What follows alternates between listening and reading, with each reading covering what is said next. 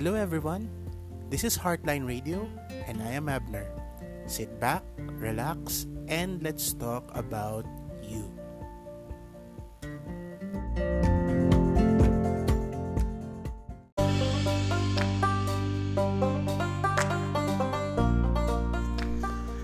Hello and welcome dito sa ating show sa Heartline Radio, caring for you daily or at least I try to make it as daily as possible. Okay? So, medyo busy sa work ngayon. So, sorry, wala tayong episode kahapon. Uh, I'll try to make use of whatever time I have to um, give you new episodes, new stuff to talk about, new stuff to think about. Okay? So, for today's episode, uh, I would just like to um, reiterate the importance of being humble. Okay?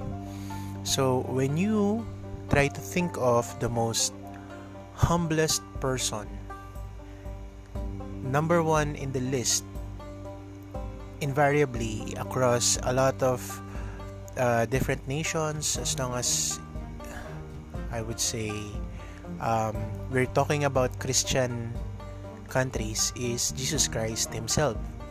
So what did Jesus do to show na siya ay isang humble person? Okay? So in spite of being God's one and only son, okay, he displayed different um, characteristics that would point out to being humble. Okay? So, he always says that he cannot do things alone and he requires God's assistance. Okay? He cannot do things alone without God. That's one. Even though he is powerful in his own right. Okay? Also, think about how he handled most day to day life. Imagine up to age of 30, he was a carpenter. ba? He was a carpenter. Carpentero siya. So, the greatest person that we can point out to in the last 2000 years was a carpenter. 'Di ba? And then he started his ministry. And even though he was already um, baptized and he is doing his own teachings na. Eh.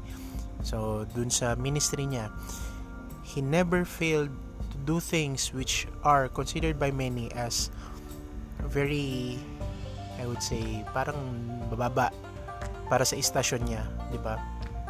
If you think about how he was playing with children, he let children approach him, 'di ba? And he didn't shy away from doing um, performing miracles for the sake of people who are lesser than him, ba? And healing people and telling people how to live properly. Okay. So and he was always asking for guidance from the Lord, 'di ba? So he is the ultimate example of humility. So how does that work for us? Okay.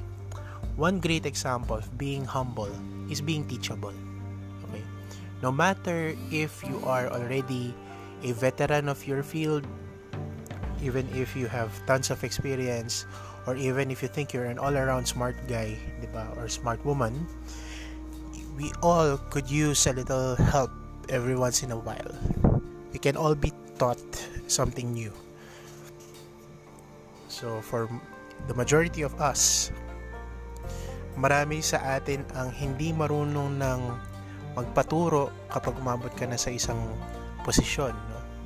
We, we, think of ourselves as superior, which is something that we as people should avoid. Okay? So part of being humble is being teachable. So in, in, in being teachable, we become better. Lalo tayong nag, nagiging maayos, mas lalo tayong gumagaling kasi tinatanggap natin yung karunungan ng ibang tao para ma-develop yung sarili nating karunungan. Okay? So, just remember that for today. So, be humble and be teachable. So, that's it. And hopefully, makikita ulit tayo tomorrow. Okay?